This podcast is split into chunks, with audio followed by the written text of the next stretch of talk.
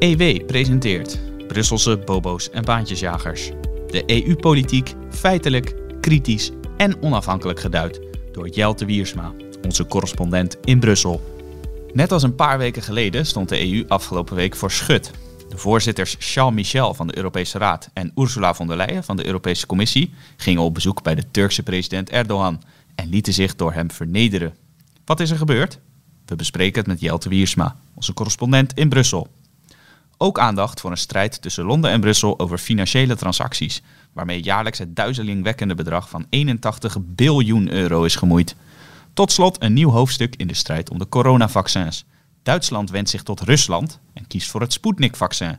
Wat gaat dat geopolitiek betekenen? Het komt allemaal aan bod in deze nieuwe aflevering van Brusselse bobo's en baantjesjagers. Mijn naam is Matthijs van Schie. Goed dat u luistert naar een podcast van EW. Jelte, hartelijk welkom. Hallo. In uh, Brussel gaat het sinds dinsdag eigenlijk maar over één ding. Sofagate wordt het genoemd. Een spannende naam voor een uh, pijnlijke affaire. Waar gaat het over? Ja, Ursula von der Leyen, de president van de Europese Commissie, die wij in Nederland als voorzitter noemen, en uh, Charles Michel, de voorzitter van de Europese Raad, die zijn dinsdag uh, gezamenlijk naar, oh, Ankara, de Turkse hoofdstad, uh, gereisd op verzoek of op orders, zou je kunnen zeggen, van de Europese regeringsleiders, de EU-regeringsleiders. En um, daar moesten zij onder meer proberen um, Erdogan te verleiden om zijn contract als zeg maar uitsmijter van immigranten die naar Europa gaan te verlengen. Uh, dus zo'n contract heeft hij al, maar het geld dat met het contract gemoeid is, 6 miljard euro, is bijna verbruikt door meneer Erdogan. En um, hij stuurt langzamerhand weer bootjes vanuit Turkije naar Griekenland. om de druk op te voeren, want meneer Erdogan is um, in de problemen financieel. Um, de Turkse economie doet het heel slecht. En um, hij heeft geld nodig. En uh, om geld te krijgen ga je natuurlijk naar de pinautomaat die de Europese Unie heet. Dat doe je natuurlijk door bootjes met Afrikanen en Aziaten en anderen richting Griekenland te sturen. Uh, dan raakt uh, men in Brussel en de Europese hoofdsteden meteen weer in paniek. En dan gaat men weer naar meneer Erdogan en zegt van, nou, zullen wij u weer een aantal miljarden toestoppen? Uh, en in ruil daarvoor houdt u dan die mensen tegen. Ja, de, de pinautomaat in de persoon dus van Charles Michel en Ursula von der Leyen kwam naar hem toe, naar Ankara. En ja, wat er toen gebeurde, dat, dat zorgde voor ontzettend veel discussie in Brussel, hè? Ja, van der Leyen uit Duitsland en Michel uit België werden ontvangen in Ankara door uh, Erdogan en zijn uh, minister van Buitenlandse Zaken. En wat hadden ze gedaan, de Turken? Ze hadden twee stoelen neergezet onder twee vlaggen. Een uh, stoel onder de Europese Unie-vlag en een stoel onder de Turkse vlag. En geflankeerd, links en rechts, stonden twee sofa's. Op één sofa nam de Turkse minister van Buitenlandse Zaken plaats. En um, die andere sofa was leeg. En uh, Erdogan nodigde von der Leyen en Michel uit in de ruimte waar de besprekingen zouden plaatsvinden. En uh, zette uh, Michel op de stoel bij de Europese vlag. En von der Leyen werd door hem genegeerd. Hij ging zelf zitten, Erdogan, naast Michel dus. En daarmee zei hij eigenlijk van, nou ja, wij zijn de heren die het hier wel even beslissen. En von der Leyen die schraapte nog met haar keel. Uh, en die probeerde nog duidelijk te maken van, uh, ja, meneer de gastheer, meneer Erdogan, waar moet ik gaan zitten? Um, en uit armoede is hij uiteindelijk maar op de sofa gaan zitten. Um, op gelijke hoogte dus met de minister van Buitenlandse Zaken van Turkije. Ja, en dat maakt het allemaal wel delicaat. Er zitten een heel aantal kwesties bij hier.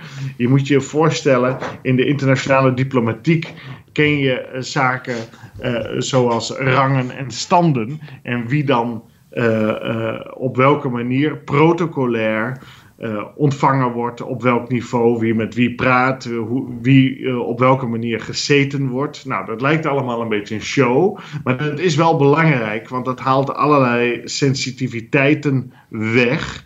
En um, wat hier gebeurde, was dat Van der Leyen op dezelfde plek werd neergezet als de buitenlandse zakenminister van Turkije, terwijl in de hiërarchie von der Leyen, de diplomatieke hiërarchie, volgens protocol boven die minister van Buitenlandse Zaken van Turkije staat. Dus dat was een vernederende positie, maar het gaat natuurlijk nog veel verder. Precies, uh, laten we zo heel uitgebreid nog over de betekenis uh, in geopolitiek opzicht hiervan uh, praten. Maar om even gewoon naar de basale menselijke omgangsvormen eerst te kijken. Uh, je zou zeggen, Erdogan uh, is een man, uh, Charles Michel is ook een man. Wat je dan doet als galant mens, is natuurlijk de vrouw als eerste de stoel aanbieden. Of in ieder geval haar een, een prominente plek geven. Ehm, vanuit Erdogan is het misschien begrijpelijk, want hij is toch een beetje de rivaal. Maar Charles Michel met name, die had eigenlijk toch voor zijn vrouwelijke evenknie, om het zo te zeggen, op moeten komen. Ja, dat vind ik wel. Ik heb een commentaar hierover geschreven. Dat de eerste faux pas natuurlijk was dat Michel, een, een heer zou je, zou je denken, um, dat hij van der Leyen uh, uh, de stoel uh, had aangeboden.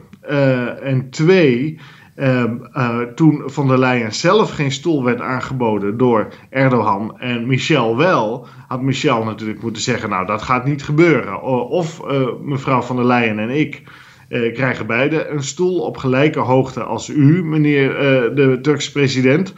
Of um, wij wachten gewoon keurig tot er een nieuwe stoel uh, wordt bijgezet, want dit kan niet. En, en als hij dat niet had gewild, Michel, had hij natuurlijk moeten zeggen: Nou, mevrouw van der Leyen krijgt een stoel toegewezen. En dan blijf ik staan. Of nog sterker, hij had eigenlijk uh, moeten zeggen toen uh, hij uh, op de stoel plaatsnam, Michel, en van der Leyen geen stoel werd gewezen, had hij moeten opstaan en zeggen: Nou, dan ga ik weg. maar eigenlijk had van der Leyen ook moeten zeggen, toen, zij geen stoel werd, toen haar geen stoel werd aangeboden, van ja, sorry, maar dan ga ik ook weg. Nou, dat hebben ze allemaal niet gedaan. Um, dat tekent ook wel het karakter van deze mensen, die zich toch een beetje het kaas van het brood laten eten. Het is niet helemaal verrassend natuurlijk. Ik wil de regeringsleiders van de EU bepalen wie commissiepresident is, wie commissievoorzitter is en wie, wie raadsvoorzitter. En die sturen altijd tweede garnituur mensen daar naartoe. En die mensen zijn niet voor niks tweede garnituur. Um, uh, want uh, in uh, de situaties als het erom gaat, zoals deze. Uh, waar uh, protocolair heel belangrijk is om te laten zien dat je gelijkwaardig bent aan je gesprekspartner, laten ze zich uh, vernederen. en dat is toch wel een beetje pijnlijk hoor. Ik wil, collega Robert de Wind heeft recent nog een stuk geschreven over Anthony Blinken, de Amerikaanse minister van Buitenlandse Zaken, die naast de Chinese minister van Buitenlandse Zaken stond recent bij een persconferentie. En die Chinees die ging helemaal los over wat er allemaal niet deugde in Amerika.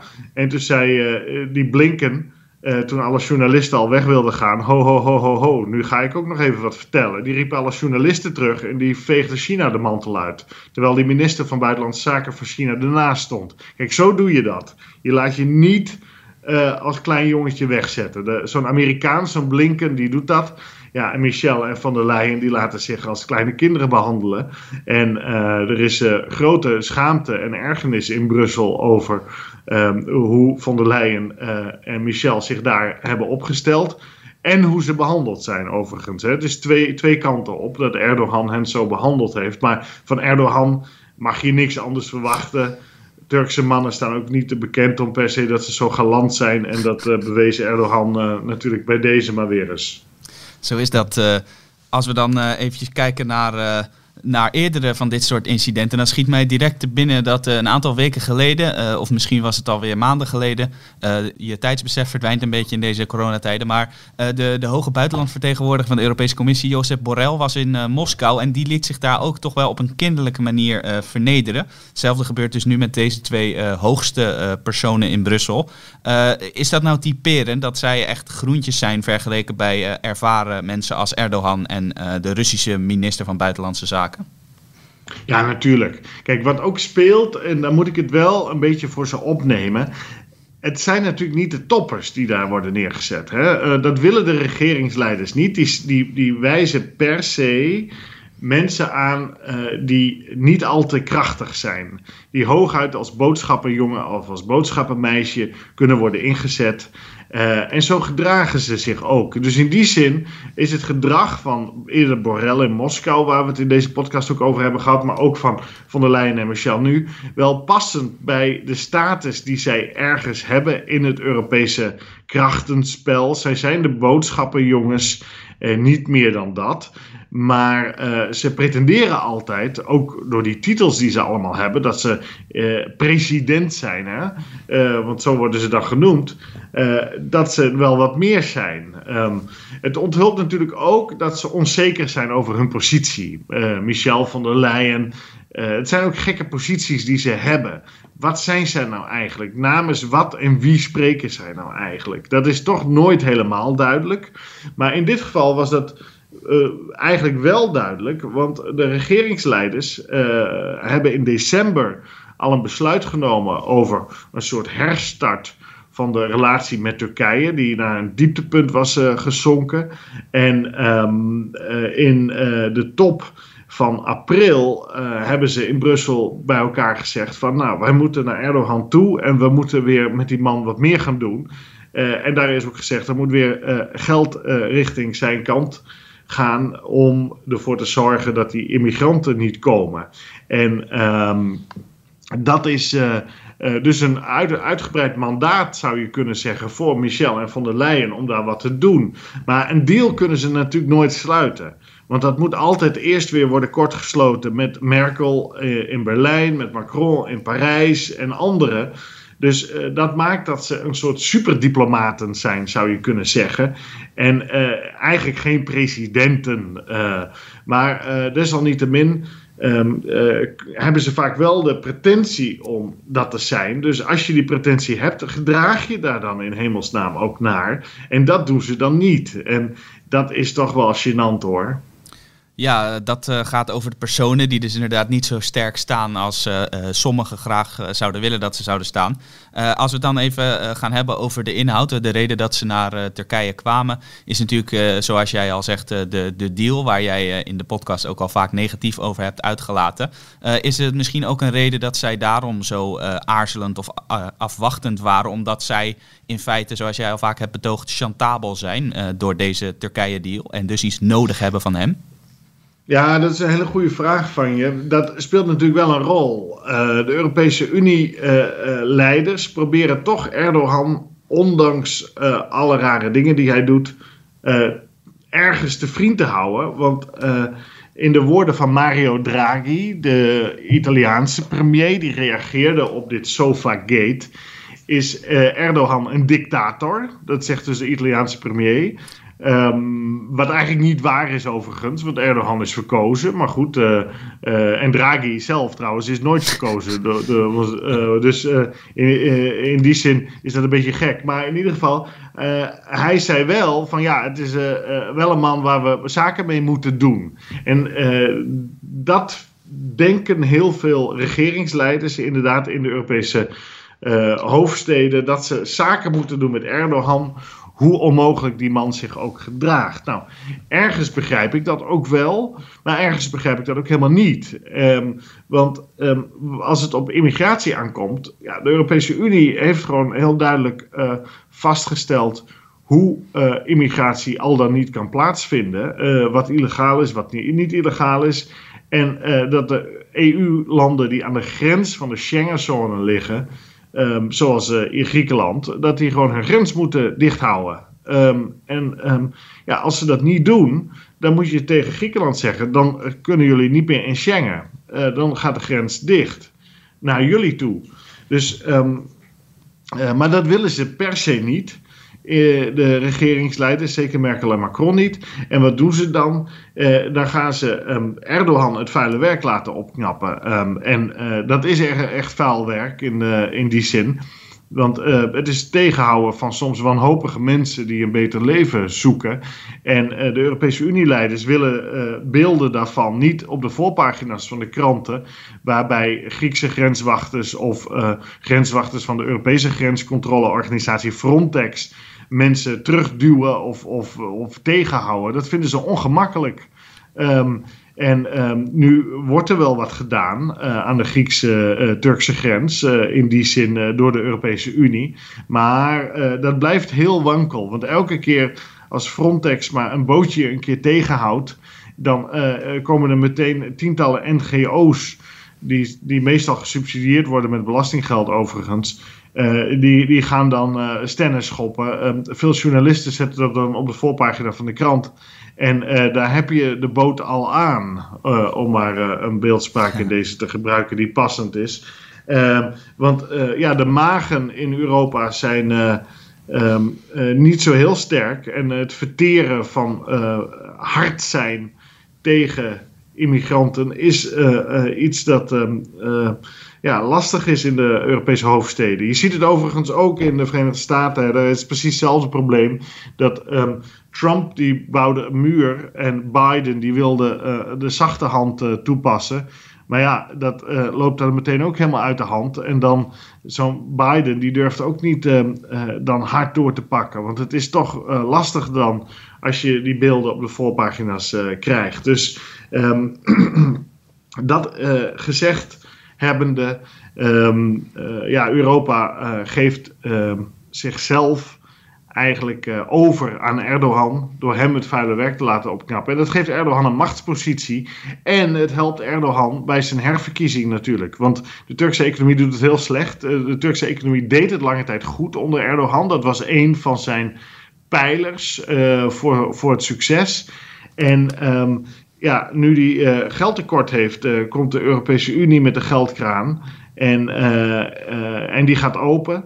En dat speelt Erdogan in de kaart. Dus je zou kunnen zeggen dat de machtspositie van Erdogan wordt versterkt door de Europese Unie. En dat is al eerder gebeurd, want de Europese Unie eiste al eerder dat de, het leger als hoeder van de grondwet in Turkije weggenomen zou worden, omdat Turkije mogelijk Europese Unie-lid zou worden. En toen dat gebeurd is heeft Erdogan vrije hand eigenlijk gekregen om, het tot, om Turkije tot een soort ja, semi-dictatuur om te bouwen. Dus de Europese Unie houdt eigenlijk Erdogan aan de macht in Turkije. Uh, en uh, dat is toch wel heel suffig buitenlands beleid, zou je kunnen zeggen.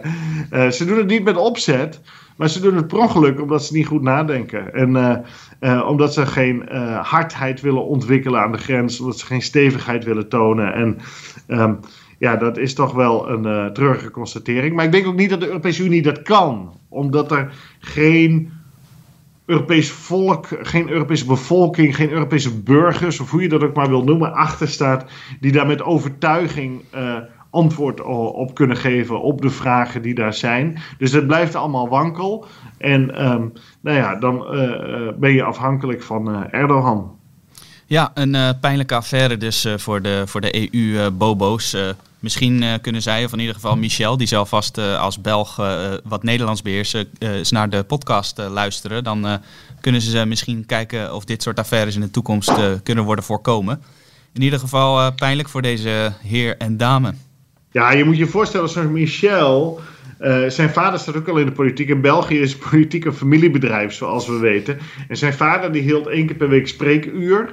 En uh, dan kwamen, uh, zo gaat dat vaak in België. Hè? Dan, die was dan behalve minister ook burgemeester. Dat is vaak een gecombineerde functie in België. En die hield een spreekuur en dan kwamen, alle bewoners uit de gemeente. Die kwamen langs als ze even een vergunning wilden voor een. Of ze hadden al een huis gebouwd illegaal op het boeren land van opa. En dat moest even geregulariseerd worden, zoals dat in België heet. Achteraf, nou, dat werd allemaal wel geritseld. Nou ja, dat is het niveau politici dat je uit België krijgt vaak. Um, dat. Um, uh, zeker uit uh, Wallonië, waar deze meneer vandaan komt. Uh, dus ja, daar zit je mee. Het, zijn mannen die goed kunnen ritselen, dakkapellen en vergunningen voor huizen. en dan weer herkozen worden. Maar die zijn nu in topposities in de EU beland. En um, nou ja, of dat nou helemaal verstandig is geweest, dat weet ik niet. Nee, ja, het is een lachwekkende, maar tegelijkertijd ook treurige conclusie. Ja, dat is het. Het is ja. dubbel. Kijk, wij, jij en ik wonen ook in die Europese Unie. En ja, dan denk je van, gadsamme zeg, daar heb je zo'n zo'n figuur als Michelle, zo'n figuur als Van der Leyen. En ze bakken er werkelijk helemaal niks van. En dan, ja, ik, ik, schaam me daarvoor, eerlijk gezegd. een plaatsvervangende schaamte. Maar goed, in België is schaamte geen groot uh, ding. En Van der Leyen is sowieso schaamteloos. Die heeft uh, uh, haar promotie ook bij, grotendeels bij elkaar gekopieerd en zo. Dat is, die mensen hebben, ze kennen geen schaamte. En dat is misschien wel iets um, um, dat nog eens aardig is voor een stuk hoe, hoe schaamteloos deze mensen zijn. Ja, als ik het zo hoor, eh, ga jij daar binnenkort uh, aandacht aan besteden in een stuk. Uh, en waar we net over hebben gesproken, daar heb je al een stuk over geschreven. Dat kunt u lezen via de link in de beschrijving van deze podcast. waar je ook over hebt geschreven voor jouw vaste rubriek in Brussel, is een heel ander onderwerp. Dat stuk gaat over een strijd tussen de EU en het Verenigd Koninkrijk. en dit keer is niet over vaccins, maar over geld. Euroclearings, om precies te zijn. Uh, ingewikkelde term, uh, er is heel veel geld mee gemoeid. Maar wat zijn dat precies, Euroclearings? Ja, je moet je voorstellen, Londen is zo'n beetje de hoofdstad van de wereld wat betreft clearings. En clearings, dat zijn de transacties bijvoorbeeld tussen pensioenfondsen en regeringen. Als een regering een staatsobligatie uitgeeft en een pensioenfonds wil dat kopen, nou, dan moet dat allemaal gekleerd worden. Dat is een heel ingewikkeld proces. Um, die transacties die zijn van levensbelang voor um, de economie en het hele financieel stelsel. Je kan je voorstellen, die clearings zijn eigenlijk de, de halsslagader van um, het hele financiële wereldje. En dit zit voor 90% wat betreft uh, clearings in euro's in Londen. En um, nu willen de Fransen vooral de Fransen, maar ook de Duitsers en anderen wel, willen heel graag dat die euro-clearings allemaal naar het Europese continent gaan, naar de Europese Unie en het liefst naar de eurozone. En eh, je moet je voorstellen, daar gaat eh, per jaar 81 biljoen euro in om. Dat is ongeveer uh, zes keer het hele inkomen van alle EU-landen bij elkaar. Dus dat is een, behoorlijke som geld.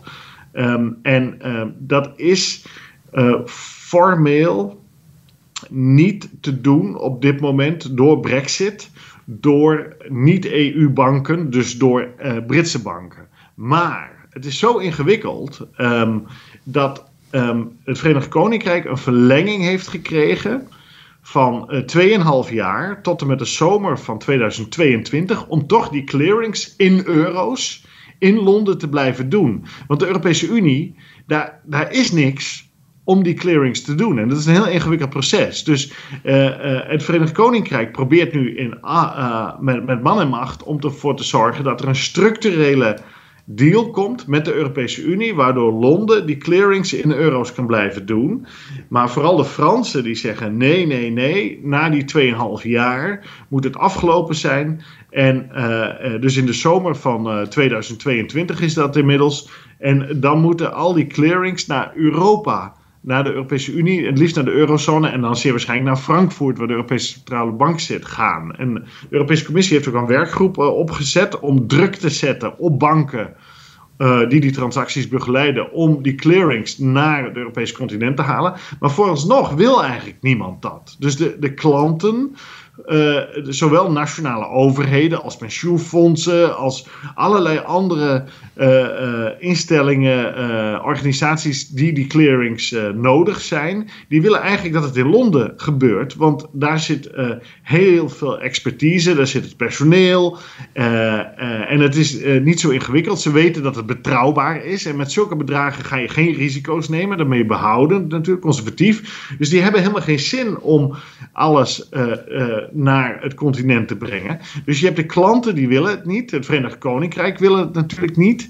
Uh, de Fransen willen het wel en eigenlijk in bredere zin een aantal EU-landen willen dat ook wel naar het continent brengen. Nou, dat is een enorm spanningsveld.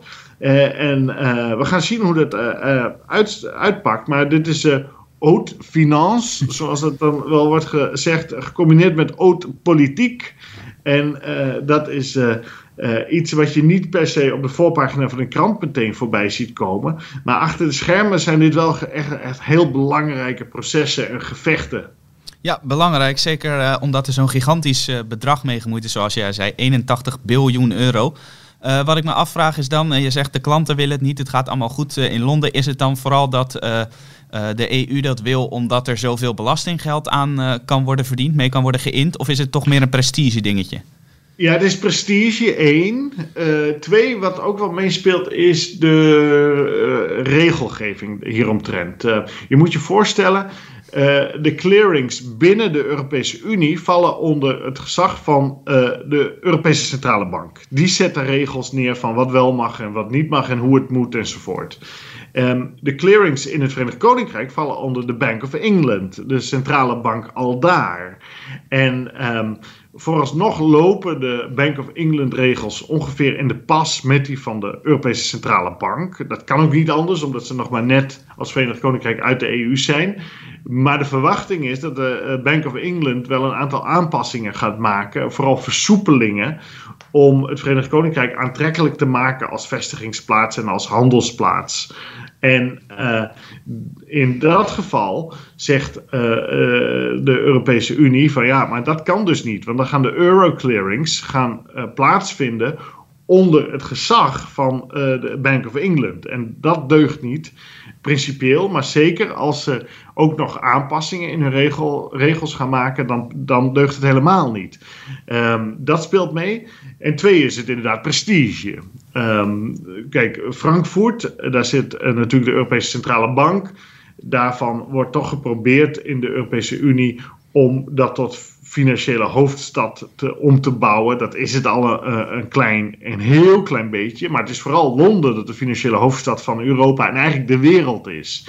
En ze proberen uh, bij de EU Frankrijk uh, of uh, Frankfurt om te bouwen tot um, um, ja, echt een powerhouse met een eigen kapitaalmarkt in Europa onder EU-regels. Um, ehm, waarbij die clearings plaatsvinden, staatsleningen worden uitgegeven en opgehaald, waarin dus geld leners vindt en investeerders, waar dus een markt ontstaat die nu grotendeels in Londen zit, waar kapitaal, mensen die kapitaal zoeken, die gaan naar Londen. Mensen die kapitaal willen uitlenen, die zitten in Londen en die lenen dat weer uit. Dat ontmoet elkaar daar. Nou, daar is natuurlijk wel veel werkgelegenheid eh, eh, mee gemoeid, maar vooral hoogwaardige eh, werkgelegenheid. Dat is, dat is nog wel een belangrijk punt. Dus de mensen die in die sector wonen, eh, werken, verdienen vaak eh, hoge salarissen. Dus dat is wel aantrekkelijk natuurlijk. Maar het is vooral een machtsmiddel om te zeggen: wij in de Europese Unie hebben onze eigen kapitaalmarkten met uh, onze eigen financieel centrum. En dat ontbreekt nog grotendeels. Hè. Amerika heeft dat wel. Um, Europese Unie heeft dat eigenlijk niet of nauwelijks. En wat nu wel curieus is, is dat, om de, dat de Europese Unie het niet of nauwelijks heeft.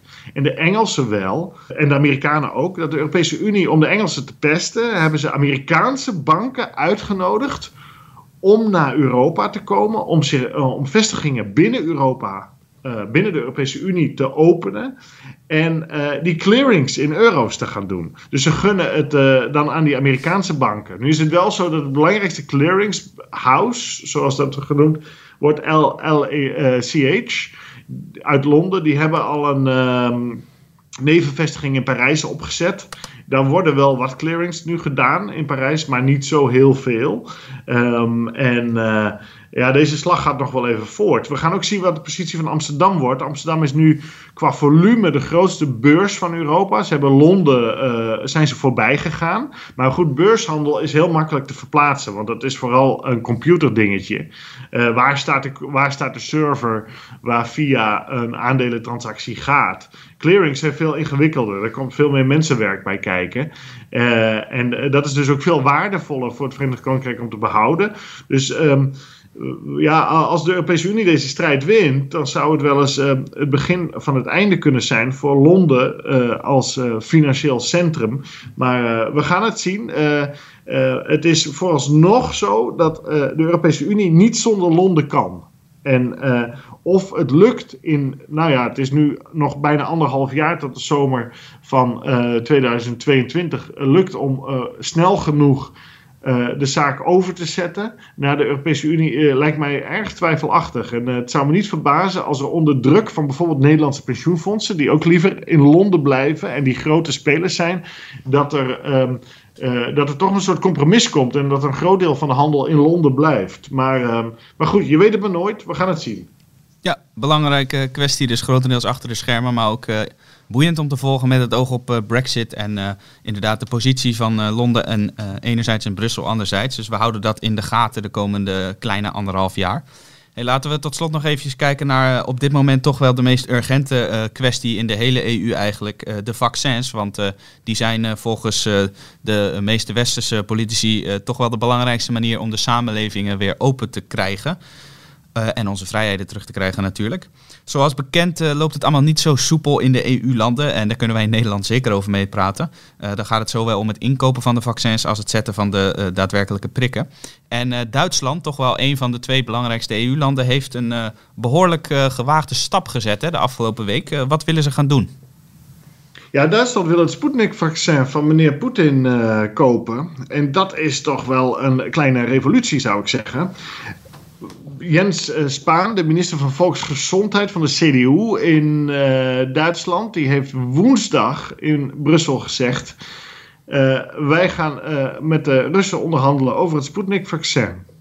want de Europese Unie als geheel wil dat niet. Dat komt mede omdat Frankrijk het niet wil.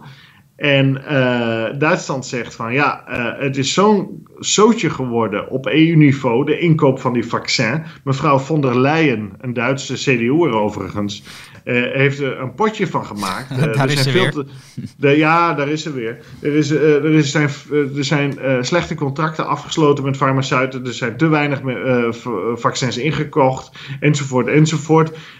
wij als Duitsland gaan voor een alleingang dat had ik al een beetje voorspeld in een essay uh, niet zo lang geleden in het blad. Um, dat Duitsland dat meer en meer gaat doen, omdat ze een beetje klaar zijn met de Europese Unie en het falen daarvan. Uh, en uh, waar Rempel, het gebeurt meteen.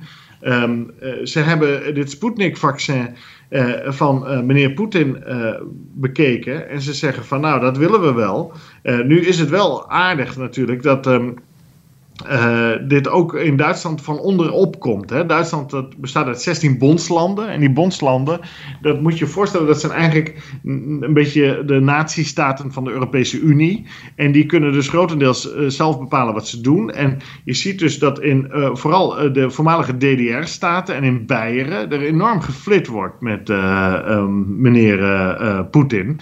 En gezegd wordt uh, hey, wij uh, hebben nog wel goede herinneringen aan uh, de Russen kennelijk.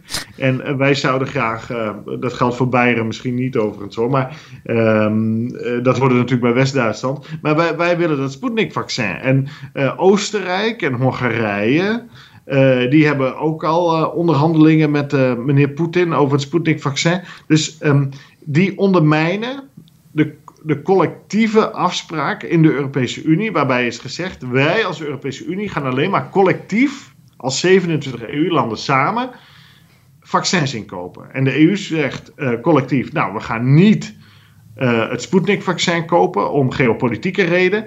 Uh, maar nu zegt dus Duitsland doodleuk: jullie kunnen de boom in in Brussel en in Parijs en in Amsterdam en, en weet ik wat. Met, met jullie afspraken over, uh, of Den Haag moet ik zeggen. En met, met jullie afspraken over uh, collectieve inkoop. Het is zo'n zootje geworden. Wij als Duitsland gaan gewoon onze eigen koers varen. En wij gaan naar Moskou en wij gaan het Sputnik-vaccin kopen. En uh, dat is echt revolutie hoor. Ja, het is uh, boeiend om te zien dat, uh, dat Duitsland uh, die alleingang begint. Zoals jij ook al inderdaad voorspelde. laatst in het blad op onze site en ook in deze podcast. dus dat gelijk kun je volledig claimen. Um, wat ook aardig is, is dat Duitsland natuurlijk ook al die Nord Stream, die pijplijn voor gas met Rusland, gewoon doorgang laat vinden. Ondanks grote kritiek. En dat terwijl door velen in, uh, in Europa Poetin, uh, de Russische president, toch als de grote uh, vijand misschien wel wordt afgeschilderd. Betekent dat ook dat Poetin hiervan profiteert? Ja, zeker. Duitsland is natuurlijk een land dat eigenlijk enigszins kunstmatig in de westelijke alliantie van West-Europa en de Verenigde Staten is beland na de Tweede Wereldoorlog. Maar is eigenlijk een land dat natuurlijk een Midden-Europees land is, cultureel. Je zou zeggen, kunnen zeggen Nederland, België, Frankrijk zijn West-Europese landen, het Verenigd Koninkrijk. Um, die zitten ook aan die Atlantische Oceaan. Um, maar Duitsland is toch een Midden-Europees land, zoals Oostenrijk dat ook is in Tsjechië. En uh, dat is um, uh, een land dat twee kanten op kijkt. Dat kijkt uh, um, naar west en naar oost. niet te zeggen ook naar noord en zuid, maar vooral naar west en oost, waar de grote machten zich bevinden. En Amerika en Rusland. En Duitsland heeft altijd een soort speciale band gehad met uh, Rusland. Uh, door de eeuwen heen. En je ziet uh, dat die banden toch diep steken en de geschiedenis en rechten heeft, zoals dat dan heet. En um, ja, we krijgen nu zowel van CDU'ers als van CSU'ers als van SPD'ers, dus de, de belangrijkste partijen in Duitsland te horen. Uh, ja, wij gaan dat vaccin van Poetin kopen. En dat gaat op bondslandniveau in eerste instantie, maar nu willen ze het ook op nationaal niveau doen. De EMA, de Europese Medicijnautoriteit, die is al in Rusland geweest, overigens, als ik het goed begrijp. En die gaat waarschijnlijk half april het Sputnik-vaccin goedkeuren. Um, althans, zo melden de Duitse media dat. Um, en uh, dan zou de weg vrij zijn om het te gaan gebruiken. Ja, en daarmee koopt Poetin natuurlijk een geweldige goodwill in uh, Duitsland, die die toch al bij veel Duitsers had. Je moet je voorstellen, toen Amerika de, onder, door Trump werd geleid, hadden de Duitsers een positievere opvatting over Rusland en Vladimir Poetin dan over Amerika en Donald Trump. Hè? Dat is de gemiddelde Duitser. Daar praten we nu over. En die, die gemiddelde Duitser krijgt dus gas van meneer Poetin. En die krijgt nu ook een vaccin van meneer Poetin. Ja, dat vinden ze allemaal natuurlijk wel aardig uh, daar. En voor ons is dat een zorgelijke situatie. Dat het grootste, volksrijkste en economisch krachtigste EU-land zijn blik naar het oosten richt. Uh, naar Rusland, maar ook naar China natuurlijk. En enigszins afwendt van de Verenigde Staten van Amerika. Dat kan zomaar zo zijn dat daar de hele, daarmee de hele EU. En dus ook Nederland richting de Russische en Chinese kant wordt getrokken. In plaats van dat wij stabiel blijven en zij aan zij met de Amerikanen en de, het Verenigd Koninkrijk, wat, wat mij betreft veel meer onze geestverwanten zijn, staan. En daar maak ik me wel grote zorgen over. Maar verrassend is het niet. Ik heb toen al geschreven. Um, de Duitsers die wilden een Europees Duitsland.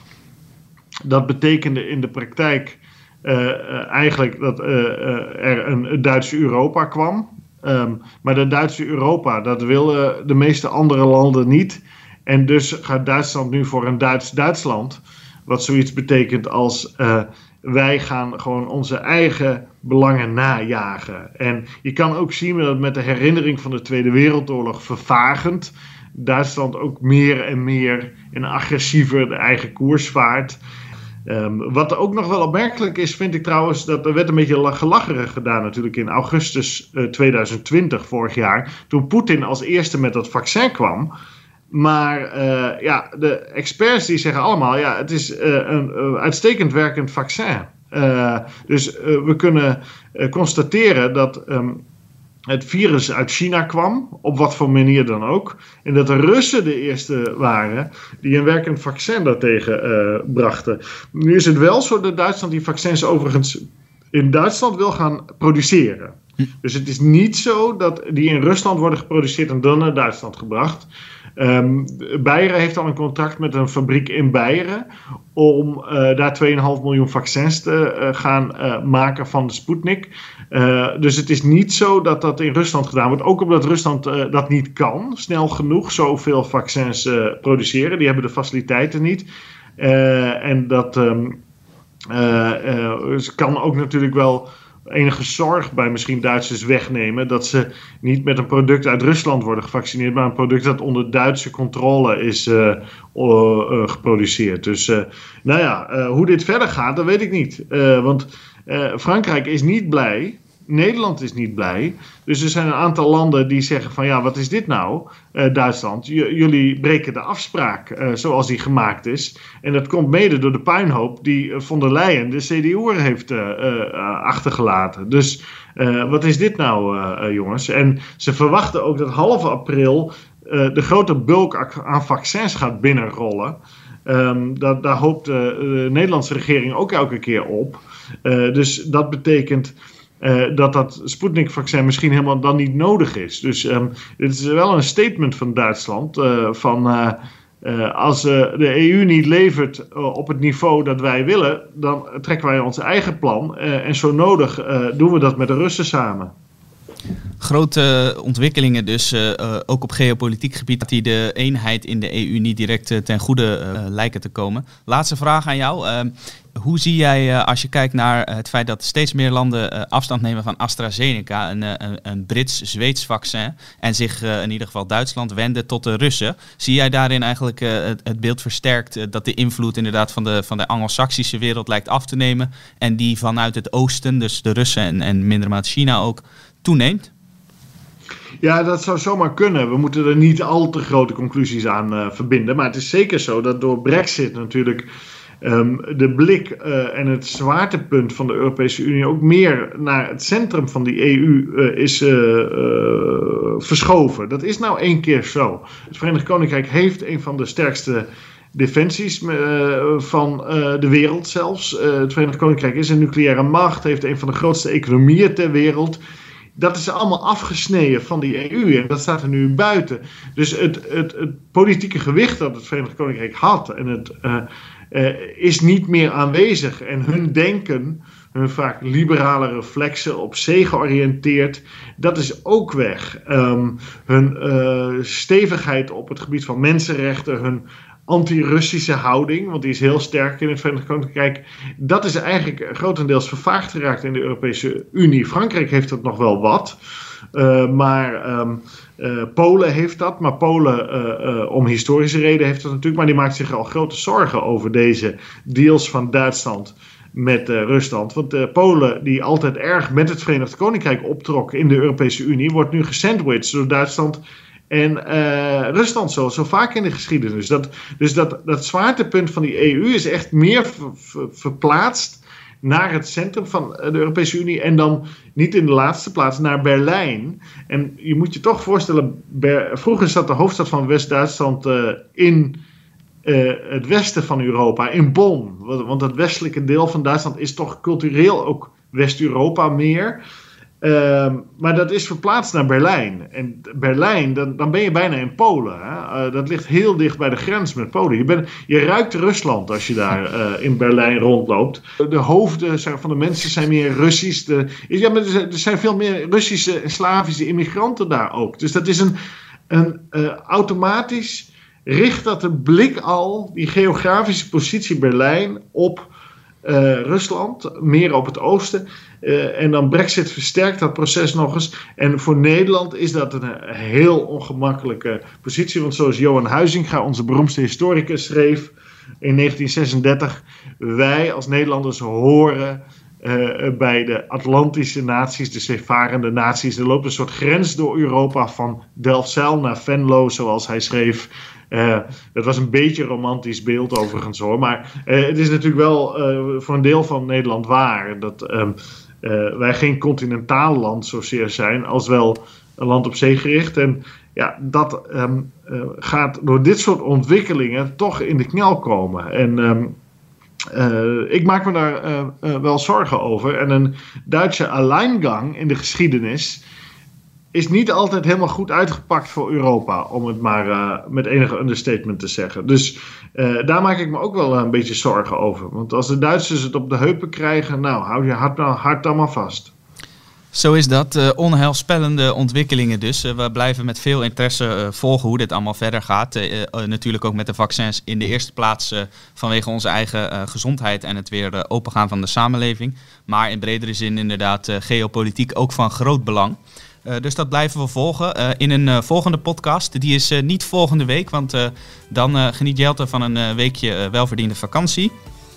maar daarna zijn wij gewoon weer terug met een nieuwe podcast. En in de tussentijd kunt u uiteraard op onze website ewmagazine.nl op de hoogte blijven van het laatste nieuws, achtergronden en opinies. Zijn we dus aan het einde gekomen voor vandaag. Hartelijk dank Jelte. Graag gedaan. Alle luisteraars het beste gewenst en graag tot de volgende keer. Hartelijk dank voor het luisteren naar de podcast van EW. Wilt u niets missen? Abonneer u dan in uw favoriete podcast-app, bijvoorbeeld Spotify of iTunes, door te zoeken op EW. U kunt ook luisteren op onze site via ewmagazine.nl/podcast.